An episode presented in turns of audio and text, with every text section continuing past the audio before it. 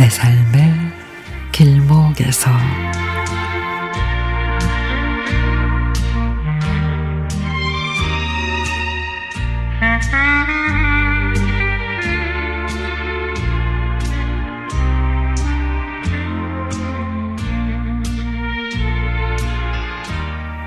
인터폰이 울려서 받아보니 경비실이었습니다.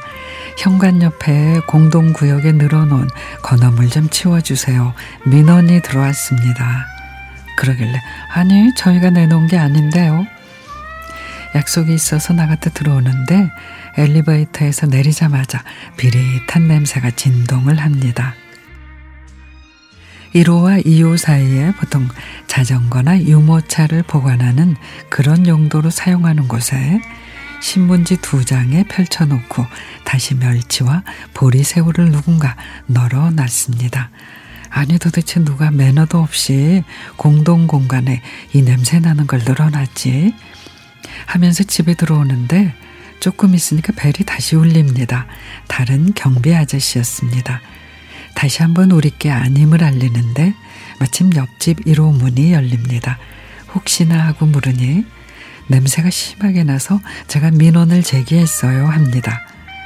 그러면 1호와 2호의 물건은 아닌 것인데 추측을 해본 건데 해보건데 다른 층에서 이곳까지 와서 이렇게 하기는 희박할 것이고 아마도 건너편 3, 4호에 대해서 알아봐야겠다고 상황이 정리가 됐습니다.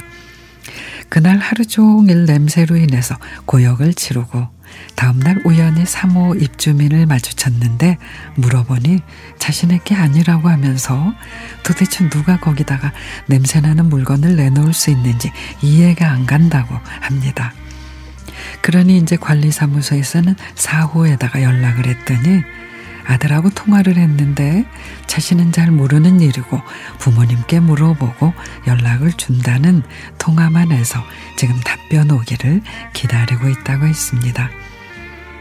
저녁에 창을 보고 들어오다가 드디어 건어물을 치우고 있는 모습을 보게 됐습니다. 4호에 거주하는 작년의 아저씨였습니다. 어, 이곳에다가 이렇게 냄새나는 물건을 갖다 놓으시면 어떡해요? 그랬더니 죄송합니다. 라고 하는데 하여튼 뭐라고 더 얘기하기도 그렇고 집에 들어왔죠.